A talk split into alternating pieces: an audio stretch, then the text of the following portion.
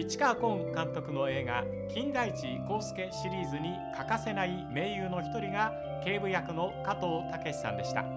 作品では粉薬にむせぶシーンがお約束なのですがキャメラ映りを良くするためにはこの粉薬硫角酸を3クリープ7の割合で調合するのがコツなのだそうであります、えー、こういういらない知識が大好きです、えー、こんにちは倉敷はそうです。ラジオクラッキーチャンピオンズリーグラウンド16について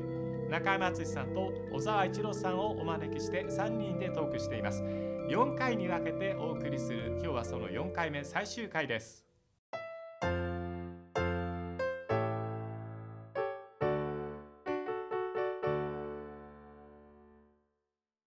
中山敦さんと小沢一郎さんです。今日もよろしくお願いします。お願いします。えー、最終回になってしまいましたけれども、えー、今日はユベントスビジャレアル、えー、リールチェルシーについてトークしようと思います。じゃあ今日は、えー、リーダーシップ中山さんでお願いします。はい。まずはユベントス対ビジャレアルですけどもまあファーストレグが1-1で、えー、この試合を迎えましたがまあファーストレグ見る限りで言えばあの互角というよりもゆうべの方が優勢だった印象があってでしかも今回セカンドレグはユベントスホームで強いですから。そうなんですよね、まあ、まあ当然ですけど下馬評ではユベントス有利という形だったんですが、まあ、蓋を開けてみたら3対0でビジャレアルと、まあ、ただこの3点っていうのは PK コーナーキック PK、ね、しかも後半の最後の70分以降ですよね、はい、20分ぐらいで、えーと、3点決まってるという部分でいうとユベントス側からするとある意味こう、まあ、自滅ではないにせよちょっとこう最後に崩壊してしまったというか1点目で崩壊してしまったというのはそこまでのやっぱりゲーム2戦目のゲーム運びがちょっと失敗しちゃったんじゃないかなと思いました。でそれは何かというとまあおそらくホームですしあの自分たちの歴史を考えれば相手はビジュアレアルだ。ということで言えば延長になってもまあしっかり我々がコントロールすればあの最終的には勝てるはずだという過信ではないにしても自信みたいなものがゲーム運びの中にあったと思うんですね。だから、ま、前半いくつかやっぱり決定機はありましたしブラウビッチがバーに当てたのもありましたけどもまあ、あれがもちろん決まっていればゲームは違ってましたけどもああいうふうにチャンスも作れていたんで後半も同じような入り方というか流れになり逆に言えば何ですかねそこで勢いがまあエンジンが踏めなかったというかアクセルが踏めなかったっていうのはちょっとやっぱあって逆にそのビジャレアルはジェラル・モレーの復帰上がりですけども入れたあたりから少し自分たちが動かそうというかあの延長じゃなくてあのここまで0-0で来たんだし一発勝負でここでここからちょっとアクセル踏もうよっていうところがゲームのこうなんか流れをようやくこう動かし、うん、そこに PK が生まれちゃったという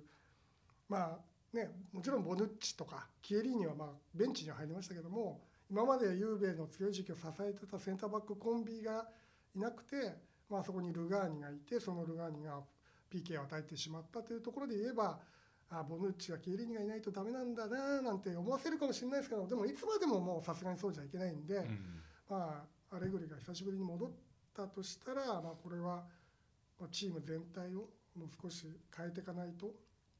まあ他にも怪我人ねいやメンバー的に消えさえいなかったり、苦しかったと思いますけどね。それはあると思うんですよね、ええ、まあでもこういう負け方をしたっていうのは多分ユベンティーノにとってはショッキングだったと思うし、うん、予想してなかったと思いますね。うん確かにね、うん、小沢さんイベントスビジュアルアル特にビジュアルアル目線で見たらどんなゲームでしたか？まあファーストレグ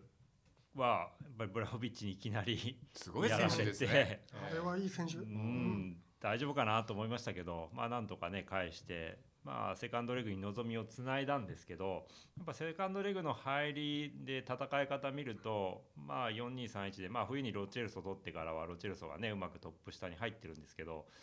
まあ、ウナエメリ監督は、まあ、そのセカンドレグの戦い方でいうとユベントスを多分リスペクトしたので、まあ、特に右のジェレミー・ピノをもうディフェンスラインまで押し下げてでシリをマンマークでつかせましたから、うん、そうなると5バックになってジェレミー・ピノの良さも出なかったのでこの戦い方してると。まあ、人はいるんだけどやられそうだなと思ったら実際僕前半手元の集計で数えてるとユベントス5回は得点シーンあったんでありましたね。まあ、しかも3本は決定機だったんで、まあ、結果的に0-3でこの試合を、ね、セカンドレグビジュアル勝ったんですけど前半で3-0でユベントスがそのまま勝っててもおかしくない試合だったのでいや僕某ゲームとダブりました見てて、ええ。まあビジュアレアルにとってはその前半をゼロでしのげたのが本当にラッキーで、うん。でウナイメル監督はただそこで0-0でいければあのゼロで抑えられればジェラル・モレーノっていう武器は持ってたので,、うん。でコンディション的にやっぱり75分ぐらいに投入して延長も考えると45分ぐらいっていうコンディションだったようですから。まあそこでジェラル・モレーノが入ったら勝負いくよっていうのは多分ゲームプランで言ってたと思うので、うん。やっぱそこで0-0でジェラル・モレーノカード切れたと。えー実際に74分に入れてますから、でそこでやっぱチームとしていや点取りに行くぞって慣れたのがやっぱり一番だったかなと。実際にやっぱジェラル・モレーノは怪我明けでしたけどやっぱりあの縦パスはねこう受けてからあの最終的にラストパスつけれる。で決定機もあるっていう意味でやっぱ今スペイン人選手で一番いい選手ですからやっぱりそういう、まあ、彼みたいな武器を残していた、まあ、それはやっぱウナイメリ監督のもちろん戦術とか采配もありますけどビジャレアルっていうクラブが、まあ、ロッチ会長になってからもう二十何年30年近くですけどやっぱりもう一貫してこう赤字を出さずにうん。人口5万人の町で、うん。まあ、コツコツと地元の選手大切にして、まあ、クラブ経営をしてきた賜物だと思いますし、うん。でやっぱ勝っこの試合で勝ったら、まあ、ずっとそれをロッチ会長とともにねこう一緒にクラブ経営してきたジャネサ、まあ、副会長が白血病っていうね重い病気を患って、もうその勝利を彼のために捧げるんだって一致団結した、まあ、そういう意味では、まあ、イベントスみたいな偉大なビッグクラブのねで大きな都市のクラブに人口5万人のクラブでもクラブ経営健全にしてると勝てるしで選手層でもチームでも劣らないよっていうところを見せたっていう意味では本当にジャイアントキリングだと思いますしうん夢物語だなと思って、まあ、すごいことをしてくれたなまたと思って見見てましたね。スペイン3チーム残りましたもんね。そうですね、うんまあ、あのユベントスのねこうビジュアレアルに美しいストーリーがあるように彼らもし最近のおサッカーシーンの中では一つのモデルケースになっていてスタジアムを作ってで周りに商業施設を作ってお客さんを入れて上手にこう選手の入れ替えなどをしながらあの放映権でうまく経営していくっていう点ではエリートクラブの一つだったりするんですけどもイベントスについて今回僕思うのはやっぱキエリーニがいないゲームっていうのはやっぱりこうセルヒオ・ラモスがいない時と同じような寂しさを感じるっていうかこういう人たちが活躍して勝ってきたっていうチャンピオンズリーグの歴史がまたちょっと変わっているというか今はそういう人がいないのかななんて思うんですけど中山さんその辺どうですか？いや僕ねあのビジュアレアルというチームはすごくクリーンで本当にファールも少ないうん。ラリーガの中での試合がすごくしかあとボールを大事にしながらビルドアップからすごく綺麗なんでサッカーが。でビジュアレアルとそういうなんていうんですかね、まあ、対戦した場合はすごいなんていうかインテンシティの高くこう球際で戦って、うん。とにかくそういうのはぶつ切りにゲームをしていく方がはい。絶対いいと思うんですよ。そうしないと相手のペースにやっぱりなっちゃう。うん。それぐらいすごいラリーガの中でもあんまりこう泥臭さっていうよりもすごくなんかモダンというかモダンというと変ですね、クリーンにやるチームだと思うんで、で今言ったそのキエリーニみたいな要は何やってんの？そこはもう戦えよとか前に出ろよとかそういうようなこう戦う姿勢をこう全体で作ってくれるようなタイプの選手がいれば、もうちょっとこうハードハードワークというかそれぞれの選手が戦おうとするんでしょうけど、このゲームなんかはユベントスがそれぞれが、まあ、ビジャレアルのように前半もイエローカード1枚も多分出てないんですよ。はい。でもファールしてもいいシーンもあるのに、うん。それもしないっていうのはだからある意味こうビジュアルやるペースといえばペースですけども、そのキエリーニとか、まあ、ボヌッチとかね、はい。い、ないのはちょっとマイナスだったかもしれませんねこの試合ではね。うん。小沢さん監督目線で出たら見たらどうでしょうか、まあ、あのエメリ監督はヨーロッパマイスターみたいなところがちょっとある。コンペティションは別としてあるわけですけどもアレグリ監督のお近年というかユベントスの監督としての采配、えー現在のトレンドなどと照らし合わせてどんな印象をお持ちかぜひ伺いたいんですが。まあ、やっぱりこうトップレベルの監督だとは思いますけど、はい。まあ、その今本当にね、プレミアの、ね、残ってる3クラブ中心に特にこのヨーロッパの舞台だとスピーディーな展開になってきて、ダイナミックになってきてるのでやっぱりそういう中でこうオーガナイズ効かしていくっていう中でいうとやっぱりこの、ね、ビジュアルライトのセカンドレグの3バックのセンターバックなんか確かにこれ苦労するだろうなと、まあダニーロも本職ではないですし、まあ、デイリフト・ウルガーニも意外にこうカバーリングのエリアは狭いので。やっぱり4バックとかの方がいいんじゃないかなっていうふうにも見ましたし、まあ、あとはアルトゥルの使い方なんかも結構あれだけビジュアルに惹かれていたんであればもっとこう高い位置で配球させてもいいのかなっていうふうにも見えましたし、はいまあ、あとはこうやっぱ前線の使い方で、まあ、ブラホビッチはもう完全に軸になると思うんですけど、まあ、モラタをどう使うのかみたいなところがもそう思った、はい、やっぱりここはまあねモラタって多分どこのチームに行ってもどう使うみたいなところでねこう難しさが出る選手だと思うんですけど、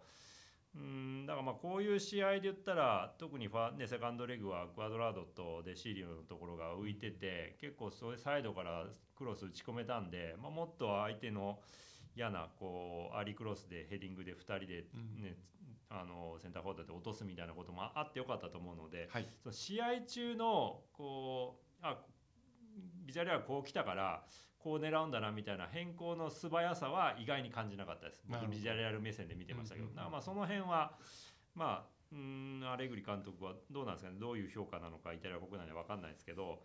まあ試合中にあもう素早く前半の中でこう変えてくるんだと相手がこういう配置してきたからある意味ファイブバックでビジュアルが守ってきたからあこうやってついていくんだみたいな変化は感じなかったのでもしかするとその辺がもう少しプラスアルファが欲しいの要素なのかもしれないですね。なるほどね、うん、まあセリエ A というこう非常にねこう広いあの範囲で見る中でインテルはこうだったでユベントスはうどんなんだというふうに見ていくのは多分面白い出来事だと思ってここからアレグリという素晴らしい監督は何を次にしてくるのかっていうのを継続してみるのがいいんじゃないかなと思います。国内はねミランがまた戻ってきたりとか、いろんなことが起こっているっていうセリエAですけどね。さてもう一つ、えーリール・チェルシーです、えーリールにもお詳しい中山さんこのゲームはどんなふうにご覧になりました、まあ、リールは健闘しましたよ。健闘した。やったと思います。あの、はいそもそもこれグループステージを突破したのがすごくご褒美うんなことですし、まああのこのゲームの前に前提としてやっぱりこのクラブは今あの財政再建中といいますかね。要ははいあのまあ前のオーナージェラール・ロペスがもうクラブがまあ採算が悪くなってもう売っ払ってしまって、まあ、またルクセンブルク資本なんですけども、まあ、彼も今ボルドーのオーナーになってますけども、まあ、これ今このクラブはそのジェラール・ロペス時代はその若い選手を取ってあるいは育てて高く売るっていうそのモナコ式でこうやってきたんですが、今はとにかく財政再建しなければいけないんで冬でももうレイニウドももう出しちゃいましたし、えーイコネもフィオレンチーナに出したりしましたでも代わりにそんな補強はしないんですよね。まあここで高く売って何十億も手に入りしかも今度チャンピオンズリーグの賞金がこれあのグループステージ突破して入ってここまで来ればね、うん。ええ。そうすれば、まあ、今シーズンの目標としてはこの後半戦はそれなりの収入できたんで、まあ、昨シーズン優勝したあのガリティ監督時代の貯金を少しずつこう削りながらうんうん。リーグ戦も戦いチャンピオンズリーグも戦いっていう感じなんで、まあ、もちろんチェルシーに勝てればそれは良かったかもしれませんが、まあ、勝てるとも思ってなかったと思います。うんうんうん。でそれがまず前提なんですけどもあとはもうグルメネ監督っていうのは、まあ、そんなに指導者としてフランス国内でも優秀と見られてたわけではない監督なんですね。ですね、うん。はい、でさやってる今シーズンのサッカーも昨シーズンのガルテが作ったものをそのまま踏襲してる。にでですから442なんですよずっとね。まあ、あの4231みたいな攻める時にそういう形になることもありますが基本442だから相手からすると、うん。チェルシーの方が格上なのに格下のリールがやるサッカーっていうのはもう最初からもう分かっちゃってるし、うん。限界も見えてるんで、うん。チェルシーは1戦目もそうですし2戦目もいろんなごたごたがある中で、まあ、はっきり言ってそんなにパフォーマンス良くないんですかが、わいそうですよね、ね今ね。まあああいう中でもまあ結局リールができることが限られて、ん。まあ、リールは力は十分発揮したんですが、うん。まあそんなに何ですか苦労しなくて済む、うんあの試合だったんで2試合だったんでこの2試合目もうん。まああまり良くなくてもしっかりこう勝つ、まあ、最初ね先制点決めて勢いはリールにあったかもしれませんけども、あの終了前半の終了間際に、まあ、ゴールをき追いつくあたりはもうチェルシーのやっぱり昨シーズンのチャンピオンチームだなっていうところですね。確かにね、うん。小沢さんこうリールチェルシーはどんなふうに楽しまれましたか？まあ、僕はチェルシーは結構その戦術的に見た時にずっと3バック使いながらそのボールのまあ出し入れはい。からやっぱり最終的に幅取ってこう幅取ったところサイドで幅取ると内側にスペースできるので、うん。まあ、まさにセカンドレグのその40 40、まあ、前半終了間際のプリシッチのゴールがそうなんですけど幅取った選手で一回相手を広げてうん。内側を刺すみたいな、ジョルジーニョからプリシッチへのパスなんですけど、はい。まあ、ああいうこうボールの出し入れの仕方からのゴー、まあ、う最終的にゴールのゴールって真ん中にあるんで、まあ、サイドいくら制圧しても最終的にボールを中に入れ込まないと点取れないんでその中で点を取るためのサイドの使い方が一番ヨーロッパで僕うまいなと思って見てるんですねチェルシーは。うん。そういうところで見るとあやっぱ勉強になるなと。ネットゥヘル監督はやっぱそういう、まあ、チェルシーなんかでいうとずっと僕長くチェルシー見てると、まあ、結構そういうこうロジカルなサッカーっていうよりもやっぱりこうポテンシャルある選手とか、まあ、今ルカクもそうですけどもともとドログバもいた時もそうですし、まあ、僕バレンシアいた時にチェルシーが対戦してもう理不尽なほどフィジカル能力が強くて圧倒されたのを覚えてるんですけどやっぱそういうチームだったのがもうかなり配置とかこう相手をこう意図的に動かしながらボールも動かして最終的にゴールを落とすっていう意味では非常に面白いサッカー勉強になるサッカーしてるなと思ってるんで、まあ、そういう意味で見たらまあリールも確かに検討したんですけどやっぱそういう形で点取れるっていうところはさすがチェルシーだなと思いましたが、まあ、去年の優勝と比べるとやっぱ今ごたごたもあったりとかあとはね今シーズンルカクとの、まあ、トゥエヘル監督の問題もあったりしてなんとなくその、まあ、プレー強度とか、まあ、主力選手で、ね、契約満了するとか契約のごたごたともあると思うので去年の本当にこの時期と比べると若干そのインテンシティとかまあ、失った瞬間に再びボールを奪い返すための即時奪還のこう圧力みたいなところは若干落ちてるかなっていうふうには見えるので、まあ去年のように連覇できるかっていうとまあ難しいんじゃないかなっていうところも思ったりして見てました。なるほどね。その背景にあるものがどこにあるのかっていうのが僕らはちょっとわからないですからね、まあでも中山さんこうチャンピオンズリーグが欲しくて仕方がないパリがいらないよって言って話したトゥヘルがチェルシーで優勝してしまって。そう。それがまた、まあ、悲劇じゃないですか、ね、そこを何とも言えないねこうパリらしいというか、えまあトゥヘルからすると今すごく、まあ、チェルシーに行って気持ちよく自分のこうなんてサッカーができてるというか、はい。ちゃんと言うことをみんな聞いてくれるし、うん。あの気を使ってねなんかこの人がこうやるからじゃあ周りでこうしようとか、はい。そういうことも考えずに、えサッカーがこういう理想通り自分がやりたい通りにできるっていう意味では、